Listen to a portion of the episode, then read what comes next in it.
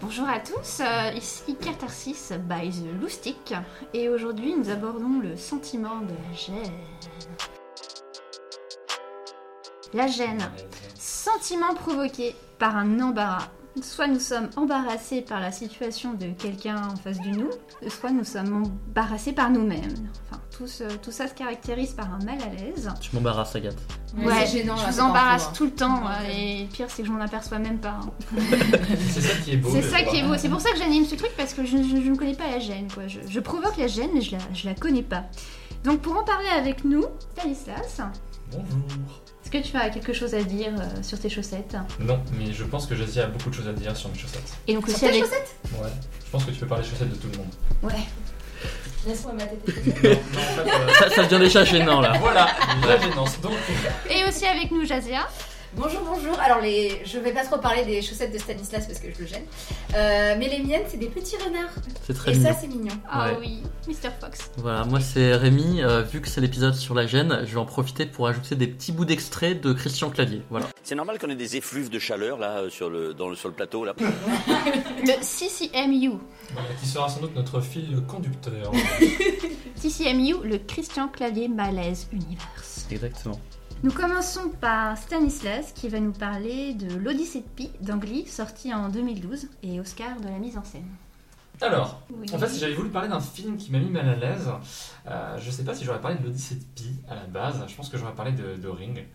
Euh, Ringu, la version japonaise, pas le remix américain à mi-chemin entre le road movie sauce tomate et le tour de boucherie équestre. Le, le film, en fait. hein, Le rouge, le rouge. le truc bien, quoi. Celui qui est formidable dans ses ambiances et surtout sa bande son idéale un soir d'été pour se rafraîchir en se faisant courir le frisson le long de l'échine. Un vrai film d'horreur, un bon film d'horreur. Euh, je vais en parler peut-être dans une autre chronique, mais pas aujourd'hui. Euh, mais Ring, c'est bien, j'en profite pour le, pour le rappeler si vous en avez l'occasion d'aller le voir, si vous ne l'avez pas vu, allez le voir. Trouvez-le, hein, parce qu'il ne passe plus au cinéma depuis bien longtemps. Donc le plus simple, comme, euh, comme Agathe en parlait, ça aurait été également qu'on vous parle de films du Christian Clavier Malaise Universe. Oh ah non, ah non, non, Seigneur Hubert Euh, parce que niveau malaise, ça se pose quand même euh, pas mal. hein. C'est- quand même une, une puissance de, de, de- de- de la nature de ce côté-là. Euh, mais je vais plutôt parler d'anecdotes personnelles au regard d'un film donc, qui est L'Odyssée de Pi. C'est donc un film qui est sorti euh, en 2012, un film de Ang Lee, mais un film qui est également adapté d'un livre de Yann Martel publié en 2001 avec Shohraj Sharma dans le rôle titre. Un film euh, qui va bien et euh, qui avait par ailleurs fait l'objet d'une controverse. Donc, euh, déjà en premier lieu, le livre adapté du film, puisque l'auteur n'avait peut-être pas eu une idée originale quant au fait de faire se balader des adolescents et des félins de grande taille sur des bateaux pour des, vacances animées. Oui, en fait, euh, le explique. bouquin est- alors la, la- la référence c'est que euh, en fait il y avait euh, déjà un auteur qui je crois était euh, allemand mais il faudrait que je revérifie qui avait déjà écrit un livre sur l'histoire de quelqu'un qui dérivait dans un navire avec cette fois-ci non pas un tigre mais un jaguar. Donc il y a quand même de fortes similitudes entre les deux histoires originales. Mais bon. C'est comme le roi euh, Léo et le roi Lion. voilà, sauf que depuis, il y en a un qui euh, a quand même assumé, euh, Disney, qu'il avait complètement repompé le roi Léo, alors que euh, là, dans ce cas-là, euh, bon, le, non, non, il ne connaissait pas le- Ah, la C'est première un histoire. heureux hasard. heureux hasard. Exactement. Oh non, non, non, non, non, que nenni, que nenni Alors, que nous raconte l'Odyssée de Pi Eh bien, ça nous raconte l'histoire du jeune Piscine Molitor Patel. Voilà, il s'appelle Piscine Molitor. Donc, je vous laisserai regarder le film pour comprendre pourquoi ce jeune homme s'appelle Piscine Molitor. Et petit twist pour les Français, la piscine Molitor existe réellement. Vous la trouverez dans le 16e arrondissement de Paris, qui, suite à de nombreux travaux, a pu réouvrir en 2015. Juste à côté Et- de chez moi. Et voilà, et pour avoir vérifié, elle est complètement hors de prix. C'est Oui, de l'ordre de plus non. de 3000 euros l'année pour pouvoir aller y tremper vos gambettes. C'est absurde. C'est absolument formidable. C'est- Donc, c'est- cette une piscine en histoire- or euh C'est quoi C'est une piscine non, mais en or vraiment, c'est- C'est une ancienne piscine art déco qui Ouh, était, euh, qui était très célèbre. D'ailleurs, je crois, petite anecdote au passage, alors je ne me rappelle plus le nom de l'acteur, mais il y avait un champion. Christian Clavier. Non, mais il est très gentil. Moi, moi je peux pas, euh, je veux pas faire de la redondance. Ouais, ça, marche aussi, c'était un acteur qui a joué un des premiers rôles de Tarzan. Ah, Johnny Bassmuller. Voilà, et qui est également champion olympique de natation, qui a été maître nageur. Donc c'est un lieu Ah. euh, hautement chargé d'histoire. Voilà. Et moi j'ai une anecdote sur ton anecdote. Euh, pour la sortie du film L'Odyssée de Pi, euh, ils ont fait une séance spéciale à la piscine Molitor et ils avaient mis des barques sur toute la piscine Ça, c'est vrai. et les gens ont regardé du coup un film sur piscine Molitor dans la piscine Molitor. Bon, alors, notre ami Pi, parce qu'on va l'appeler Pi, hein, parce que Piscine Molitor c'est un petit peu long quand même. Euh, il habite en Inde, vers Pondichéry, et à ses parents, son père, dirige un zoo. Euh, c'est la cata, c'est la crise, et euh, du coup il décide de migrer au Canada en emportant certain nombre d'animaux avec eux à bord d'un cargo. Alors commença pour moi le plus grand des voyages? Je vais rentrer dans le divulgachage, donc si jamais vous avez euh, envie de voir ce film qui est très beau au demeurant, je vous laisse le regarder. Euh, et donc couper les 10 prochaines minutes de chronique allègrement. Euh, donc tout ce beau petit monde part à bord d'un cargo dans lequel ils vont rencontrer, rencontrer une pléthore de personnages absolument sympathiques, ou pas du tout. Cargo qui, euh, histoire de remuer un petit peu les choses, va bien évidemment faire naufrage. Et puis va se retrouver à la dérive dans un cargo, accompagné de quelques sympathiques animaux que son père avait emmenés avec lui. Un zèbre, un hyène, un orang, une hyène, un orang-outan, un rat et toujours un bout en train tigre du Bengale, app- appelé pour l'anecdote Richard Parker. Je sais pas à quoi cette information nous servait beaucoup dans le film, mais en tout cas nous le savons. Il est de la même famille que Spider-Man alors. Euh, Tout à fait, et que le caméléon et beaucoup d'autres grands personnages illustres avant lui. Euh, voyage option Arche de Noé, donc. hein. Tout va bien, le ciel est bleu, les vagues lèchent paresseusement la coque du bateau, et puis le hyène, la hyène tue le zèbre, puis l'orang-outan, le tigre tue la hyène, c'est la tempête, la soif, la faim des îles tueuses des baleines fantomatiques, On est embarqué dans un tourbillon dont vous ne sortez pas. et euh, ne restera plus qu'à la fin, Pi, le tigre, qui vont aller s'échouer sur les côtes du Mexique. Une bien belle aventure dans laquelle finalement l'adolescent et l'homme dépasseront la limite interespèce pour euh, combattre leur adversité et survivre ensemble. Je voudrais faire la voix des bandes annonces. Mais je pense que nous devrions faire des bandes annonces.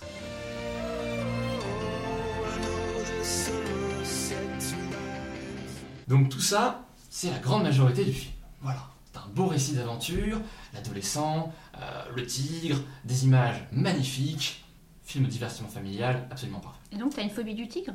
J'ai une énorme phobie des tigres. Principalement le fait que bah, ils font quand même euh, 300 ou 500 kilos et puis ils courent plus vite que moi. Autre scène. Pi raconte son histoire à deux interlocuteurs des assurances parce que mine de rien, euh, il a quand même fait naufrage, tout ça, etc. Et euh, a priori, il n'avait pas récupéré des sous. Et il se trouve que ces deux personnes-là passent un peu du blanc au rouge vif sur le diagramme de la perplexité à l'écoute de son récit. Je sais pas pourquoi les baleines fantomatiques, euh, les sympathies avec des tigres et tout ça en dérive pendant six mois, ça ne fonctionne pas tellement. Alors à ce moment-là du récit, dans la salle de cinéma où j'étais, tout allait quasiment bien. hein. C'était un après-midi de week-end, les familles étaient de sortie, il y avait beaucoup d'enfants dans la salle, une bonne dizaine d'années au garrot, pas plus. Euh, faut dire, il y a de belles affiches, un héros avec un nom de piscine, euh, il y a une amitié entre le tigre et l'adolescent, on approchait des fêtes de Noël, je crois que le film est sorti une semaine avant. Quelques scènes difficiles, mais bon, les enfants aujourd'hui ils ont déjà vu la télé, hein, donc euh, ça va, hein, ils ont de la marche. Et là, c'est le drame. Puis entame une autre version de son récit pour les personnes de. euh, Adulte. voilà, pour, pas forcément adultes, mais il entame une autre version du récit pour les gens des assurances qui ne le croient pas du tout. Donc, petit twist. Euh, en fait, il y a quatre escapés du naufrage, pas d'animaux, lui, sa mère, le cuisinier, puis un marin qui parlait pas anglais, qui s'était brisé la jambe. La blessure s'infecte, le cuisinier l'ampute, utilise le membre amputé pour pêcher, What? Le marin décède, puis finalement le cuisinier, euh, comme il n'a pas à bouffer, mange le cadavre du, du marin. Euh, comme il a toujours la dalle, il enchaînera par tuer la mère de Pi, qui en retour tuera le cuisinier et mangera son cœur, comme catharsis de son horreur. Voilà, monsieur le comte, c'est à la fois simple et tragique.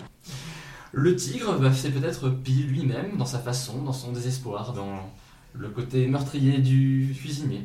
Et là, il y a cette scène de blanc magnifique, un grand silence, et euh, Pi qui demande aux, aux gens d'assurance Alors, vous préférez croire à laquelle? Ouais, vraiment, elle est, elle est super bien cette réplique. Et puis, moi, on revient dans la salle, salle de cinéma, et là, on regarde cette salle composée à 50% d'enfants qui ont une dizaine d'années, et les parents qui tous, en même temps, ont tourné la tête vers leurs enfants. Qu'est-ce que j'ai fait? Qu'est-ce que je viens d'emmener les voir? Ils, ont compris? Oui, ils ont compris, ils sont pas cons, hein, ils ont compris. Et la fin du film, et les gens sortent, et ce silence qui continue.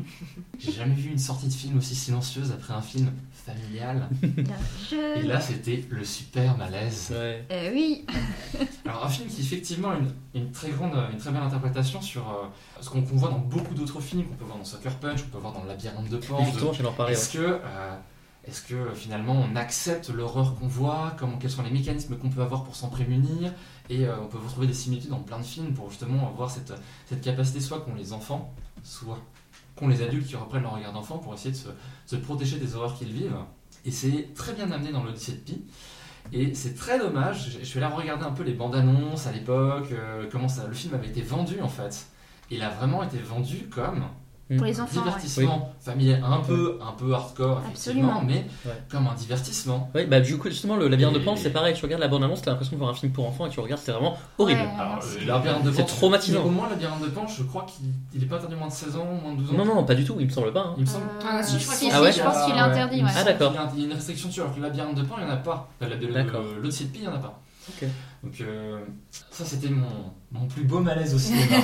Ouais, je comprends. Donc un, un malaise caractérisé par le silence, quoi. Exactement. Là, euh, le silence, autant dans le film, Ouais. parce qu'il y a C'est ça, et ça s'est transfusé dans la pose, salle. Et ça s'est magnifiquement passé dans la salle. Et qu'est-ce qui était le plus gêné à ton avis, les enfants ou les parents? Les parents, Ouais, clairement. ouais. Parce que euh, les enfants, je pense, euh, déjà, déjà, je pense qu'il y a cette capacité qu'ont les parents à oublier ce qu'ils étaient quand ils étaient gosses, hein, et la capacité de résilience qu'ils avaient par rapport à ce qu'on leur vendait comme image et comme récit. Euh, c'est, ça, c'est quelque chose qui est, qui est très fort, et, et j'ai vraiment l'impression que du coup, les parents étaient plus gênés que les enfants à se dire, Ouais. à la fois, euh, ils sont gênés par, le récit, parce qu'eux aussi viennent de le subir, et ils sont gênés par qu'est-ce que je viens de faire en tant que Mm. parent. Mhm. Donc, euh, il y, a, il y a- il y a cette, euh, il y a aussi ce côté-là. Du coup, le labyrinthe de Pan a une interdiction au moins de 12 ans. D'accord, ok. Vous Ouais. l'avez vu, vous deux euh, José Ouais, je l'ai vu, mais j'ai je un peu le même sentiment sur ce film. C'est vrai qu'on est vraiment chamboulé au moment où il y a le twist. C'est- très très impressionnant. Moi, je m'y attendais vraiment pas du tout, quoi. Je m'attendais vraiment à juste un film fantastique, euh, un peu, euh, voilà, onirique, quoi. Donc, euh, ouais, quand c'est tombé, j'étais. Ouais, ça m'a rappelé un jeu vidéo auquel j'ai joué, qui s'appelle Papa et Yo, et c'est pareil, un film très enfantin, etc. Où en gros, il y a un petit, on joue un petit garçon qui trimballe un gros monstre pendant tout le jeu, et des fois il s'endort, on sait pas trop pourquoi, donc on n'arrive plus à le traîner, etc. Et à la fin du jeu, on se rend compte que c'est une métaphore où en gros, t'as un gamin qui peut plus supporter son père alcoolique. Donc t'es là, ah merde Voilà. Effectivement. D'accord. Et toi, José Euh, bah oui, moi je l'avais vu au cinéma, mais j'avoue, il y avait que des adultes dans ma séance, donc Ah, bah oui, c'est bien ça. Et euh, Ah, en même temps, euh, nous, nous ne pouvons pas aller le voir à Molitor, dans la piscine. J'aurais bien voulu le voir dans la piscine monitor, c'était quand même bien la classe, mais euh, j'ai pas les moyens. Euh, mais c'était. euh, Non, j'en garde un bon souvenir. Ouais, ouais, pareil, Et puis vraiment, ouais, le, le twist, j'étais là en mode. oh, Ouais. C'est malin. Ouais, non. Le- le- le- On le va te donner un malin. Oscar. Le, le- le livre, du coup, euh, c'est vraiment le scénario du livre qui est repris, Ouais. qui est adapté, donc c'est très bien fait. Et après, il a été, je trouve, très bien porté à l'écran, parce que c'est vrai que après, pour peut-être que maintenant on ferait, on ferait forcément mieux, mais en 2012, euh, graphiquement, euh, en, en termes de, de qualité visuelle, Ouais, c'était quand vrai. même assez poussé, assez recherché. Mm. Donc c'était vraiment un beau spectacle et euh, c'est assez euh, normal finalement qu'on ait pu euh, tomber dans ce piège de se dire oh bah c'est un bon film Ouais, de divertissement pour Noël, il y, a tout, il y a tout, il y a la période, il y a la manière dont ça a été marketé, il y a les affiches, il y a le héros principal qui est un adolescent, enfin, c'est Mm. tout pour tomber dedans. Puis Gérard Depardieu en cuisinier euh, hyper cruel et. Et cannibale. Des cannibales, bizarrement, je visualise. tu vois. Ouais, bah, Bah, là il récemment, il ouais, mais récemment il a fait une série, je crois que c'est sur Netflix, où en gros il fait le tour du monde et il bouffe des choses mais immangeables quoi, genre euh, je sais pas des poulpes, des trucs dégueulasses. C'est bon Et- le poulpe? T'aimes bien le poulpe? Oui, je sais pas. Il y a beaucoup de civilisations. Oui, bon, d'accord, bon. C'était peut-être pas- Oui, mais voilà, justement, c'est des trucs comme ça. moi, ça me, rappelle bien horrible. Hot Boy. hein. Le poulpe. Ah oui, dans Hellboy, ouais, ouais, ouais. Boy. Mais voilà, en gros la série c'est juste Gérard Depardieu qui bouffe des trucs, c'est dégueulasse. Voilà. On va passer au film de Jazia, Aid Guide, réalisé par Bo Burnham, qui a été euh, présenté Tu, au tu l'as mal prononcé, je suis désolé, c'est Beau C'est Burnham. Burnham.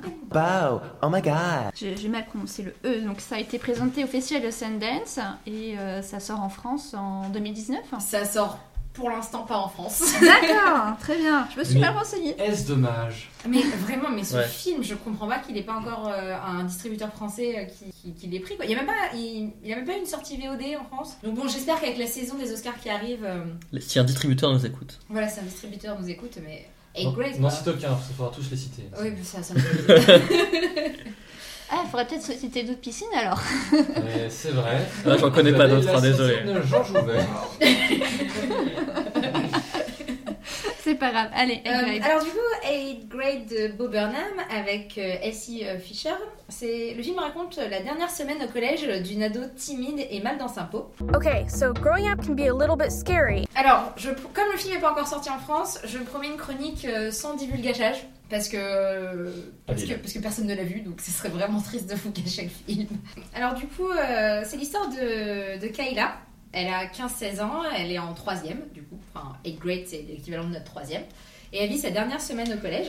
Et, euh, et en fait, Kayla a fait- est une vlogueuse. Elle a un, elle a un compte sur YouTube et euh, elle donne des conseils aux autres adolescents, sauf que bah, elle a très très très peu de vues. Elle doit avoir une trentaine d'abonnés et elle a ouais, une dizaine de vues par vidéo. Et euh, ce qui est intéressant, c'est que Bo Burnham, Wow, oh my god. le réalisateur, euh, bah, il s'est fait connaître grâce à YouTube. Et il s'est fait connaître grâce à YouTube à l'âge qu'elle- à l'âge du personnage de Kayla, en fait, à, à l'adolescence. quoi. Donc c'est une mise en abîme. Mais il est très doué pour ça, pour faire des discours méta sur ce qu'il fait. Tu vois, par exemple, il fait des spectacles de stand-up sur les spectacles de stand-up. En fait, il parle de la performance quand il est en train de performer et il fait beaucoup de choses comme ça. D'accord. C'est un génie. C'est un génie, ouais, Ok. tout Mais en même temps, c'est beau. Ouais. Oh my god. Mais J'aime beaucoup ce garçon, donc on va être. euh, On va on faire des jeux de mots sur Beau. Le, le fangirlisme. euh, ok. Euh, bref, et du coup, euh, donc Bob Burnham, star de YouTube, qui fait un film sur, euh, sur les gens lambda de YouTube, bah, du coup ça, ça marche bien. Et il dit Je voulais raconter l'histoire de ce que, selon moi, Internet fait aux personnes normales sur qui l'attention ne se pose jamais. Et en fait, la- le film, c'est ça c'est vraiment cet ado qui est en quête d'attention, qui veut vraiment que les autres la regardent et euh, qui est extrêmement timide et, euh, et quelqu'un de timide qui essaye, bah, souvent c'est un peu gênant. Mm. I'm really like nervous all the time. Et elle va faire ça tout au long du film. Et, euh, et du coup, je trouve ça très intéressant que ce soit l'opposé de l'expérience de Bob Burnham. Parce que lui, il n'avait pas prévu d'être populaire et c'était devenu une star très très vite. Et elle, elle veut que être populaire et ça, ça, lui vient- ça, ça n'arrive pas à elle. Quoi. Et du coup, euh, dans son vlog, euh, elle, elle raconte sa vie, mais elle raconte souvent une, une version fantasmée de sa vie. Euh, par exemple, euh, quand, quand son père, elle arrive plus à communiquer avec son père parce que bah, c'est une ado et puis bah, elle déteste son père. C'est, enfin, c'est juste, elle est dans le conflit direct. regarde pas, hein. Je- enfin, sincèrement, je, ça, ça serait bien. hein. non, mais du coup, il y a une scène, assez- enfin, des scènes un peu étranges ou pas étranges, mais c'est assez ironique parce que son, son père lui donne des conseils comme quoi euh, elle doit aller de l'avant, elle doit essayer de faire des choses, etc. Elle lui dit de se taire, elle court dans, son, dans sa chambre et elle va faire une vidéo pour dire aux autres bah, qu'il faut qu'ils se mettent plus en avant et qu'il faut qu'ils essayent des choses. Et, euh, et en fait, tout, ou bien il y a, une scène. euh, en fait, l'un des points les plus importants du film, ça va être une pool party, petite fête euh, dans une Piscine piscine euh, chez la meuf la plus populaire euh, du collège. Et, et en fait, Kayla, elle se retrouve invitée un petit peu par hasard, parce qu'en fait, la mère, donc la fille populaire s'appelle Kennedy, la mère de Kennedy a un petit crush sur le père de Kayla. Et du coup, c'est comme ça qu'elle se retrouve invitée. Et, et du coup, c'est la meuf timide qui se retrouve dans, le, dans cette fête de gens populaires où elles sont pas à sa place, etc.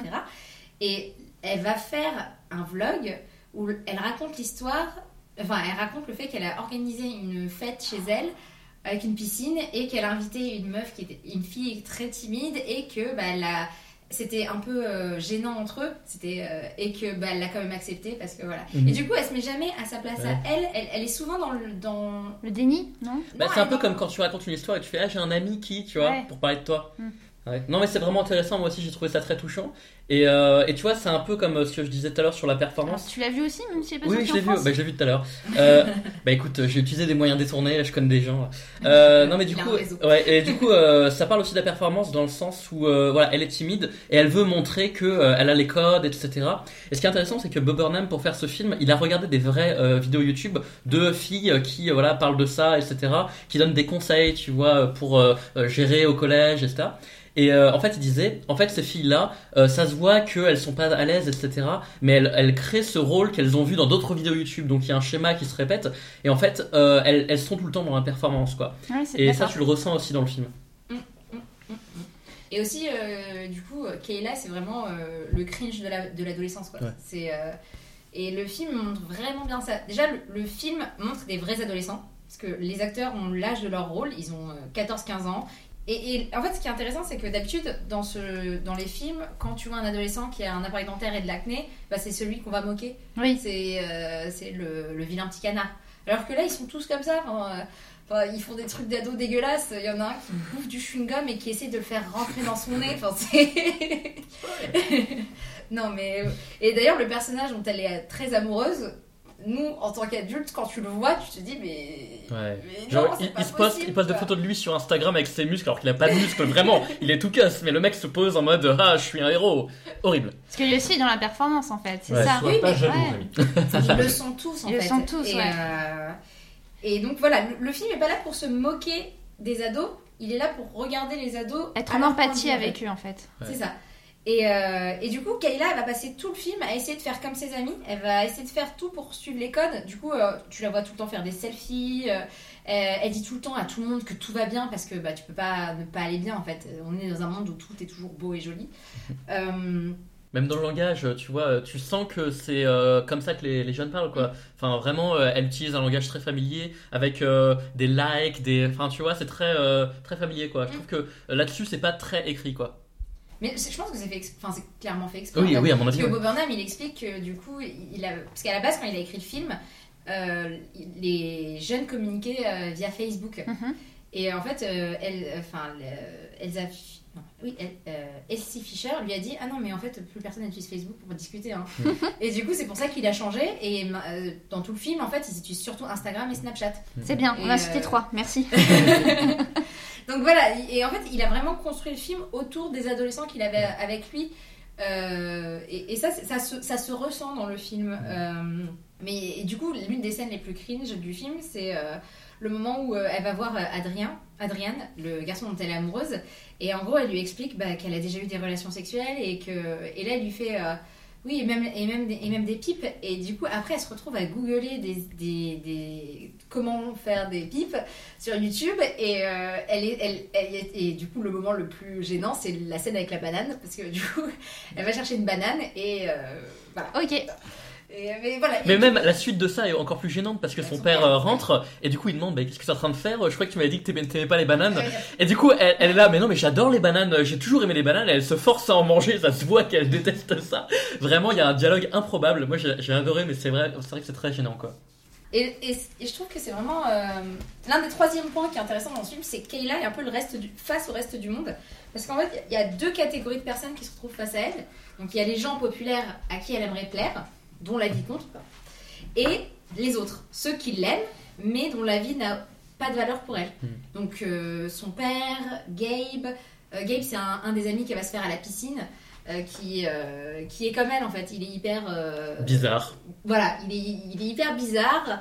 Et, mais il y a aussi dans leur code vestimentaire qu'il est qu'ils sont mis de côté. Mhm. Parce que donc c'est une partie pool et c'est vraiment le truc le plus important du enfin pas le plus important mais c'est un moment très Ouais. important du film. C'est le truc le plus américain que j'ai jamais vu d'ailleurs. Ouais, c'est clair. Mais euh, donc cette fête euh, piscine, en gros, toutes les filles sont en maillot deux pièces et elle, elle arrive avec un maillot une pièce. euh, et du coup, déjà, là, ça, met de la- ça crée une distance entre elle et les autres. Et Gabe, le cousin de Kennedy, du coup, euh, porte euh, un t-shirt et des lunettes de plongée. Et du coup, alors que tous les autres garçons sont torse nu. Et rien qu'avec des petits codes vestimentaires comme ça, ça les, ça les détache du Mm. reste du groupe. Mhm. Et euh, il y a aussi un moment très très, enfin je trouve intelligent dans, dans- dans cette scène, c'est qu'elle se change dans une pièce et pour sortir, elle doit ouvrir une porte-fenêtre pour accéder à la piscine. Et en fait, la porte-fenêtre ne s'ouvre pas complètement. Et pour passer la porte, elle est obligée de se. De, voilà, de, de s'adapter à l'espace de la porte. Et en fait, c'est comme si elle adoptait les codes. En fait, pour rentrer dans la, dans la, dans ah la scène, il faut Elle qu'elle se moule, elle se rentre dans le moule. Mhm. dans, dans ce schéma-là. Et je, je trouve que c'est Ouais. extrêmement malin cette scène. Ouais. Et, euh, et, et rien qu'avec ça, tu comprends ce qui va se passer après. Ouais. Et le pire, c'est que le personnage, il essaye quand même de se mettre en avant. Enfin, elle risque des choses. Elle va parler euh, du coup à Aidan. Mhm. Euh, Elle va chanter au elle karaoké. va chanter au karaoké. Elle, elle essaye. Mais c'est la manière dont t'essayes les, les gens timides. C'est toujours un peu trop. Et Ouais. du coup, ça a toujours cette. Bah à un moment elle effet, écrit euh, carrément ce qu'elle va dire à une personne euh, pour euh, tu vois paraître naturel mais ça l'est pas du tout quoi. ouais non c'est euh, Et du coup, euh, vraiment, et en fait, tu, tu ressens toutes ces petites gènes de l'adolescence. Et, euh, et du coup, c'est assez touchant. Et euh, et il y a plein de moments assez, assez forts dans ce film. Et j'ai pas trop envie de rentrer dans le détail parce que j'ai vraiment envie que les gens euh, voient le film. Mhm. Mais euh, la scène du feu de camp, euh, la scène de l'action vérité Truth or dare. euh, dans la voiture, Oui. qui est plus flippant que le film Ouais. Action vérité qui Ouais, est sorti ouais. cette année. Vraiment, c'est- c'est- je trouve que cette scène est vraiment euh, assez, assez flippante. Euh, et le dîner chez Gabe avec les mille et une sauces. mais c'est, je crois que c'est vraiment beaucoup trop adorable. Ah ouais. quoi. Et, et c'est adorable et c'est bien mis en scène parce que les deux personnages sont toujours isolés. Du coup, ils ont toujours cette impression d'être seuls alors qu'ils ne le sont pas. Ils sont deux dans une pièce et ils pourraient. euh, Et, Et- je trouvais ça cool que même après cette scène qui pour le spectateur est très gênante, le, la, la fille en fait, euh, elle, elle, quand elle retrouve son père, elle dit Moi j'ai passé un très bon moment, tu Oui. vois. Contrairement à la pool party où là c'est censé être la fête et elle, elle a vraiment détesté quoi. Voilà, alors la, la fête, elle était censée passer un énorme bon moment et finalement c'était l'enfer. Et là, elle pensait vivre un moment hyper gênant et elle a passé un bon Exactement. moment avec les tours de magie de Gabe. Donc au final. Donc la gênance peut être bénéfique. C'est ça. Et euh, du coup, la Gênance constructive. Voilà, c'est La- pour les Et la dernière chose que j'aime bien à propos de ce film, c'est que c'est une, une capsule temporelle d'une époque. Et, euh, et vraiment, c'est une image. Déjà, c'est une image récurrente dans le film parce que euh, elle reçoit au début du film la capsule qu'elle a faite avant, au moment où elle rentre au Qu'est-ce collège. que, qu'est-ce que tu dis Pour Philippe expliquer en Capsule. gros, euh, en fait, euh, en- à l'entrée du collège, elle a mis des objets de valeur dans une boîte qu'elle a en gros euh, enfermée quoi pour euh, toute son année de, enfin toute sa scolarité. Et à la fin de ses années collège, elle récupère cette boîte et elle retrouve ses objets, tu vois. Ah, d'accord. Comme et, quand euh, tu vas en il y a une clé USB. Oui, oui, c'était absolument. la- D'ailleurs, la question temporelle a été inventée exactement pour ça, tout à fait. Et du, et du coup, il y a une clé USB où elle a laissé un message pour son pour, elle du futur en fait. Et, euh, et du coup, quand elle se revoit, elle se rend compte qu'elle a fait rien de ce qu'elle avait prévu au début du collège. Mhm. Et du coup, ça la rend triste. Et c'est aussi pour ça qu'elle remet un, rajoute Ouais. un effort pour essayer d'être plus cool. Et, euh, et du coup, voilà. Et donc, cette image récurrente du film fait que j'ai l'impression que le film essaye de faire un instantané, en fait, de l'adolescence d'aujourd'hui à la fin des années 2010. Et, euh, et du coup, A- A-Grade, il a, le film arrive à nous montrer l'adolescence avec justesse. Il nous montre cette génération qui est accro aux écrans au moment de leur vie où ils sont le plus fragiles. Et euh, ce qui est assez ironique, c'est que le film a été euh, est, euh, rated R aux États-Unis. Donc c'est l'équivalent de notre interdit moins de 16 ans. Ah oui, Alors que la cible du film, c'est les, les gens de moins de 16 ans, c'est les adolescents. Et c'est la preuve que les adultes, ils n'ont pas vraiment conscience de la réalité que qu'est le collège et du mal-être qu'ils vivent. Et, euh, et donc voilà, je, je trouve qu'il y a plein de trucs intelligents dans ce film. C'est bizarre que ce soit rated R parce qu'il n'y a pas, pas de scène particulièrement. Je euh, pense que c'est Elle mange une banane quand même. vrai, c'est c'est vrai, quand c'est même. vrai. euh, voilà. c'est hein. parce qu'il y a, je pense qu'il y a des fucks et des trucs comme ça. Oh, ok, en ouais. fait, euh, à partir d'un certain nombre. Oui, non, c'est vrai, c'est euh, vrai. Et du coup, comme ils parlent comme des ados, bah ils parlent comme des Mm, ados quoi. mm. Donc ils vont pas. Et Ouais. voilà. Et du coup, bah, j'ai envie de conclure par Gucci. Yes. Alors, Rémi, toi, C'est dans le film. vas nous- Elle fait- en fait, elle conclut toutes ses, Ah elle bon conclut toutes ses vidéos euh, sur YouTube par Gucci Voilà. avec un, un- un signe de doigt. Gucci. Et nous citerons aussi Chanel et euh, Dolce Gabbana. Ah, mais ce qui paraît, c'est le nouveau truc cool. En fait, Bob Burnham lui a demandé c'était quoi le nouveau truc cool. Ah non, mais euh, maintenant. Non, de Carrefour. il a mis Gucci en pensant que c'était cool. Et, et pendant le tournage, il fait non, mais sais, mais plus personne ne dit ça. Du Oh, coup, merde. il était déjà en retard sur les trucs qui sont censés être. euh, Bah c'est une tranche de vie, hein, forcément. On peut pas. C'est une capsule temporelle quoi. Non mais en plus, enfin, c'est un peu, enfin, Bob Burnham, il a, il a 29 ans. Ouais. Donc, euh, Ah oui. il, enfin, il est jeune, il est plein de talent, il est, il, Il est beau. Bah, il est beau. Est beau. Ouais. Non, et puis vraiment, euh, si j'ai juste un truc à vous conseiller, c'est de regarder ces spectacles. Mhm. Make Happy, je l'ai vu au moins 15 fois. Enfin, ce, spectacle est tellement bien écrit et vraiment, il a une vraie distance avec ce qu'il fait, avec son métier, avec la manière dont il est arrivé là. Bon, il a eu des. Et puis, euh, il a eu pas mal de, de périodes de dépression, du coup, Mhm. euh, il, il a beaucoup de distance avec. euh, Avec lui-même, il a une autodérision, quoi. Euh, plutôt de la distance et pas que de l'autodérision. D'accord. Il est pas que là pour dire du mal de lui. Mhm. Enfin, il est plus là pour dire du mal des. Enfin, pas de dire du De mal. l'époque. Mais Enfin, voilà. Mais en fait, c'est juste par exemple, il explique souvent que c'est, il a du mal avec ses fans parce que il veut que on reste critique face à lui. Et il dit aimez-moi. Enfin, si vous avez- aimez ce que je fais quand je le fais, mais m'aimez pas juste parce que je suis moi. Si je commence à faire de la merde, faut me le dire parce que sinon je ne changerai pas. Et j'ai- j'aime bien sa manière de, de voir le, le monde. Voilà. Gucci. Ouais. Alors, nous allons passer à la France Oui. avec un film français. mhm. Euh, tu as je- parlé de Mon Roi de Maïwen, sorti en 2015. Ouais. Avec euh, d'un- Christian Clavier Bah écoute, Non. on va mettre un extrait de Christian Clavier qui parle de ce film. C'est vrai, ça, qu'est-ce que c'est que cette curiosité malsaine? Du coup, euh, oui, je vais parler de Mon Roi. En fait, euh, j'avais un peu hésité parce que au début, je voulais parler d'un film euh, gênant un peu comme euh, pour euh, Edgrade, un film qui vraiment te met mal à l'aise, etc. Euh, voilà, je pensais par exemple à The Square qui est sorti euh, l'année dernière, je crois, qui avait des scènes. Palme d'Or, oui. Ouais, Palme d'Or, qui avait des scènes euh, vraiment très très gênantes. Mais en fait, euh, c'est difficile de parler de films comme ça parce que à part dire c'est gênant, il n'y a pas grand chose à dire. Donc j'ai plus pas, je suis pas parti sur un autre, euh, une autre forme de gêne qui est plus un malaise un peu diffus quoi. Donc euh, vous allez comprendre pourquoi. Je- donc je vais vous parler du film Mon Roi de Maïwen. Donc euh, voilà, c'est une histoire d'amour toxique entre une femme qui est jouée par Emmanuel Berco et un pervers narcissique incarné par Vincent Cassel. Le film euh, suit leur histoire d'amour pendant une dizaine d'années. Il montre euh, un peu l'incapacité qu'a cette femme à se séparer de cet homme qui l'a fait souffrir. Et le film montre les hauts et les bas dans leur relation, leur séparation, leur retrouvailles, etc. Donc euh, le film commence euh, par la phase de séduction où euh, Vincent Cassel joue le rôle d'un mec euh, solaire, un peu euh, cabotin, bien dans sa tête, etc., drôle. Et euh, vraiment, en tant que spectateur, euh, on, on peut tomber facilement sous le charme de ce personnage qui est vraiment magnétique. Euh, en fait, ce qui est intéressant, c'est que euh, voilà, il est fantasque, etc. Il est euh, charismatique et il a conscient de l'être, c'est-à-dire qu'il en joue, quoi. Mm. Donc forcément, la, la, la femme tombe sous son charme. Et donc ce mec, il, il se montre sous son meilleur jour. Il lui dit rapidement je t'aime. Il lui promet tout et n'importe quoi. C'est en fait, il prétend que c'est un coup de foudre et il se comporte un peu comme un, un enfant. Donc voilà, en, en tant que spectateur, on peut se dire voilà, ce personnage est juste amoureux, mais euh, Enfin, surtout, ce qui est intéressant, c'est que les répliques de ce personnage, donc Giorgio, elles sont extrêmement drôles. Il y a beaucoup d'improvisation de la part de Vincent Cassel.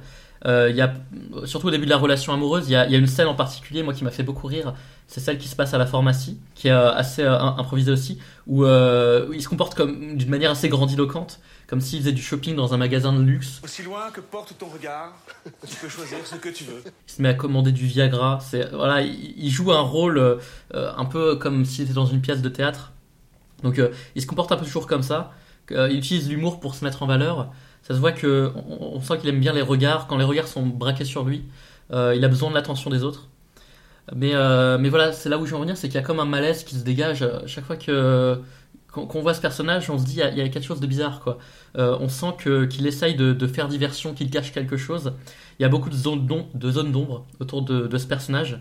Et puis le fait qu'il utilise souvent euh, l'humour, euh, ça fait qu'on n'a jamais vraiment accès à sa personnalité. On il est toujours dans la performance, dans un jeu permanent. Même quand il, même quand il blague, on sent qu'il y a une espèce de violence contenue qui profile chez lui. Euh, Il y a les deux trois blagues au début même de la relation euh, où il dit euh, t'es tombé sur le roi des connards, voilà tu vas en chier avec moi et tout. Et, ça se voit que quand il blague, il y a un truc un peu bizarre qui se dégage de tout ça. Donc tout sonne faux dans, dans son discours. Et, en fait, petit à petit, le malaise devient de plus en plus prégnant et on s'aperçoit que en fait, c'est pas juste une impression, c'est vraiment un- un- quelqu'un de, de vicieux quoi. En fait, très vite dans la relation, il dit à Tony qu'il veut un enfant, mais dès qu'elle tombe enceinte, il s'éloigne d'elle, il va vivre dans un autre appartement en lui disant en gros, euh, Tony, moi je veux cet enfant, mais vivre avec toi, euh, je peux pas quoi, je te supporte plus. Donc euh, en fait, il, il prétend que euh, leur relation ira mieux s'il vit à distance quoi. Euh, il a aussi une relation assez bizarre avec son ex, c'est-à-dire que euh, il la voit toujours, il l'appelle de temps en temps et euh, au moment où euh, elle tombe en dépression, il va s'inquiéter pour elle, il va la visiter à l'hôpital, il va vraiment, euh, en fait, il est plus proche de son ex que que de sa femme quoi. Parce que oui aussi, euh, il se marie. Alors euh, chose anecdotique mais amusante, c'est qu'ils n'ont pas d'alliance au mariage. Ça prouve que euh, voilà, Giorgio il veut pas de- d'engagement véritable. Mais en fait, euh, ça se voit qu'il a, il a quand même peur que qu'elle parte, quoi. Et, ça, en fait, moi je me suis du coup un peu intéressé au pervers narcissique. Je m'étais jamais intéressé à la question, mais il y a des choses très intéressantes. Et en fait, au fondement du pervers narcissique, il y a la peur de l'abandon. C'est en fait, il y a une angoisse que l'autre personne s'en aille. Et du coup, euh, en fait, de, manière générale, le, pervers narcissique a peur de l'abandon, donc il va projeter cette peur sur sa victime en la, en la manipulant pour l'empêcher de partir tout en lui disant attention, euh, voilà, je vais te mettre dehors. Donc il y a la menace, mais il y a la peur derrière. Et donc euh, il y a une position un peu schizophrène qui fait aussi du mal au pervers narcissique. Et ça, le film le montre un peu, c'est-à-dire que on sent que même Giorgio n'est pas heureux. Les deux sont très malheureux dans la relation. Donc en fait, euh, moi c'est ça qui me rend mal à l'aise dans le film, c'est de voir deux personnes qui s'aiment mais qui se font beaucoup beaucoup de mal. Et, euh, en particulier, euh, moi c'est plus la femme en fait qui me fait qui me gêne parce que en fait il y a plein d'occasions où elle aurait pu partir et elle le fait pas. Il y a certaines personnes autour d'elle qui lui disent euh, attention, hein, là tu te mets en danger. euh, même le, beau-frère de, Giorgio lui dit attention, attention. Et en fait, il y a plein de moments comme ça où tu te dis euh, mais, mais casse-toi. Enfin, tu vois bien que ça va nous mener nulle part tout ça. Et il y a une scène en particulier où en fait, elle, se rend compte que, que Giorgio la trompe. Euh, elle l'aperçoit au lit avec son ex, et pourtant le lendemain, vraiment, elle lui pardonne tout. C'est-à-dire que, en fait, Giorgio lui dit euh, Mais moi, je sais pas ce qui s'est passé. Ok, tu m'as vu au lit avec elle, mais je, je t'ai pas trompé, je te jure. J'ai pas couché avec elle, j'étais drogué. Et elle la croit, elle, croit ce putain de mensonge, et elle finit par. euh, en fait, moi, ce que j'ai l'impression, c'est qu'elle reste avec lui pour l'enfant. C'est-à-dire que, à partir du moment où elle a l'enfant, elle se dit J'ai envie que, que cet enfant connaisse ses deux parents, et je vais tout faire pour maintenir la relation, même au péril de mon propre bonheur. Et donc, elle se rend malheureuse pour cet enfant. Et je pense que, euh, bah, en fait, c'est de base, c'est, ça peut mener nulle part parce que même l'enfant sera pas heureux si ses deux parents sont malheureux. Donc, euh, ce qui est gênant, c'est que euh, tous les deux s'accrochent à cette relation qui est euh, abusive, toxique, tout ce qu'on veut. Et euh, il y a des scènes vraiment euh, assez euh, ouais, gê- gênantes. Par exemple, il y en a une où, peu de temps après qu'elle s'est rendue compte qu'il l'avait trompée, euh, elle est au dîner avec lui et des amis. Et, Il y a une piscine d'ailleurs. Ouais, bah ouais, exactement, ouais. Mais elle se met à péter un câble, c'est-à-dire que euh, en fait elle est complètement bourrée et elle se met à, crier, à dire euh, mais euh, enfin en fait elle, est dans un état complètement dépressif et pourtant les amis ne disent rien quoi. Ils sont là en mode oh calme-toi Tony, ça va aller etc. Et personne enfin personne réalise la gravité de la situation quoi. Donc voilà. J'ai apporté une petite nuance à la scène, c'est que le gars en fait s'est mis à faire une psychothérapie, mais il use euh, le fait qu'il va voir un, un psy pour se mettre en avant, tu Mhm, vois. ouais. Elle dit ah je suis malheureux, Ouais, machin, ouais. faut que je voie un psy et tout. Et du coup elle, elle ravale sa douleur, elle ravale sa et lors de ce dîner, euh, où elle a pris des médicaments d'ailleurs, euh, elle associe ça avec de l'alcool et elle pète un câble dans le sens euh, mais c'est super, mon mec il va voir un psy, mon mec a des problèmes, et Mhm. puis en fin de compte en disant ça, on se rend compte que c'est elle aussi qui a des problèmes. Oui, ouais. Et, et tout le monde est gêné parce qu'au début, bah, on devait parler des problèmes euh, de son mec, et puis au final, ça, ça revient sur elle, quoi. Mhm. Ouais, exactement. Euh, Mais c'est vrai que ça c'est euh, intéressant, c'est que euh, on a l'impression que ses amis, enfin on sait pas c'est les amis de qui exactement, si c'est de Parce Giorgio. qu'il a, un- il a un aspect, enfin, je vous ai pas te couper au début, mais tu as dit, ouais, c'est quelqu'un de lunaire, mais c'est un mec qui est un peu leader d'une bande. Oui, ouais. Ouais. Mais c'est vrai que en fait euh, ça on le voit euh, bah, dès le début euh, en fait il y a deux couples qui se rencontrent en même temps. Et en fait dans leur relation tous les quatre on voit que c'est lui le ouais le meneur de la bande quoi. Il aime bien ouais se mettre en valeur être au-dessus des autres. C'est ça. Tu vois il y a un moment où il dit il dit à Tony en fait moi tu vois ce que j'aime dans la vie c'est faire plaisir aux autres tu vois. Et, et, et vraiment il est en mode tout autour de moi. Oui c'est ça. exactement et euh, bah, d'où le titre, hein, évidemment. Mais en fait, ce qui est intéressant, c'est que euh, on, on sent quand même une souffrance derrière ça. Après, on va pas le pardonner non plus. Mais par contre, ce qui est intéressant, c'est que Vincent Cassel, lui, en interview, dit oui, il est roublard, mais il a ses problèmes, etc. On sent que lui essaye un peu de le pardonner. Mais c'est vrai que quand on voit le film, on se dit c'est pas possible, ce mec est complètement taré. À un moment, il lui fait du chantage affectif en mode ok, euh, moi, j'ai, euh, je, je sais que ça a pris des médicaments euh, pendant que t'étais enceinte, donc t'inquiète pas que j'aurai la garde de l'enfant. euh, j'ai des preuves contre toi, etc. Si tu crois que parce que t'es avocat, tu vas faire des magouilles, tu vas réussir à avoir mon fils plus que moi, tu te fous le doigt dans l'œil. Parce que n'oublie pas que t'étais sous cacheton quand t'étais enceinte, hein. Et les crises que t'as pété à répétition devant lui. Tu te rappelles? Alors moi, les témoignages vont en avoir. La garde, tu vas la perdre. Vraiment, il est extrêmement violent par moment. Euh, et donc, il y, a, beaucoup de moments comme ça extrêmement euh, crispants. Et pourtant, il y a un côté cyclique dans le film. Euh, ils, ils, ils rompent, ils se remettent ensemble, etc. Et il y a des moments où tu comprends pas pourquoi elle revient, quoi. Parce qu'à un moment, ils divorcent. Et ju- juste après euh, avoir divorcé, ils font bon, bah maintenant qu'on est divorcé, on peut se remettre ensemble. Il y a des moments comme ça, c'est vrai, c'est un peu abusé. Là, pour le coup, je trouve que il y a au niveau du scénario, c'est un peu un peu trop appuyé là-dessus. Moi, j'aime beaucoup le film, hein, mais je trouve que euh, il y a un message beaucoup trop prégnant dans le film. Mais c'est vrai que c'est intéressant. Moi, euh, du coup, j'ai voilà, j'ai un peu, je me suis un peu renseigné sur euh, quelles étaient les motivations des personnages, etc. Et je trouve que euh, ça reproduit bien les euh, relations toxiques qui peuvent exister dans la réalité. Donc, euh, ouais, vraiment très très bon film. Je voulais aussi. euh, non, moi, il y a une scène qui m'avait euh, beaucoup marqué. C'est une scène où ils sont au restaurant. Et, euh, et en gros, elle, elle essaie d'expliquer à Vincent Cassel, euh, donc, tout, enfin, à Giorgio, euh, tous les problèmes. Et le mec, il résout ça en disant Bon, tu m'aimes, je t'aime, c'est bon. Ouais, ouais. On, on va passer au-dessus, quoi. ouais. Et euh, je crois que c'est ça. c'est- Ouais, mais en fait, ça c'est intéressant. euh, C'est vrai que euh, souvent, il, euh, il passe outre les problèmes. Tu vois, à un moment, il est en, il a plus d'argent, tu vois. Il y a les huissiers qui viennent Ouais. récupérer ses meubles, et lui, il est en mode ah ouais, il m'avait dit qu'il passait, mais je savais pas qu'il le ferait vraiment, tu vois. Et vraiment, on a l'impression que euh, il y a un truc qui se déconnecte dans son C'est cerveau ça. et il réalise pas la, la gravité des situations. euh, en fait, il, il échappe euh, au monde réel, quoi. En fait, vous l'avez vu, euh, Stan, euh, Jazia? Non. Pas du tout. D'accord. Pourtant, il y a Lou Garrel, hein, mais pas encore. Ouais, et Louis Garrel joue un rôle extrêmement. euh, Enfin, je trouve que c'est un peu un contre-emploi. D'habitude, il joue un, un rôle très élégant, etc. Là, il joue le mec ronchon euh, qui, euh, qui a tout le temps une, une phrase, un, peu- un, un petit pic à placer, etc. Je trouve que le rôle qu'il joue est assez intéressant. C'est vrai, c'est vrai que ce film est à, à contre-emploi des. D'ailleurs, moi, je m'attendais pas à voir Louis Garrel dans un film de. Ouais. Euh, à noter aussi la présence de la sœur de Maïwen, Ilzilde Lebesco. Ah, je savais pas ça. Oui, donc ça la, la compagne, enfin celle qui joue le couple qui va heureux, donc euh, Louis Garrel et Ilzilde Lebesco jouent un couple heureux, donc en opposition avec le couple d'Emmanuel Berco et Vincent Cassel.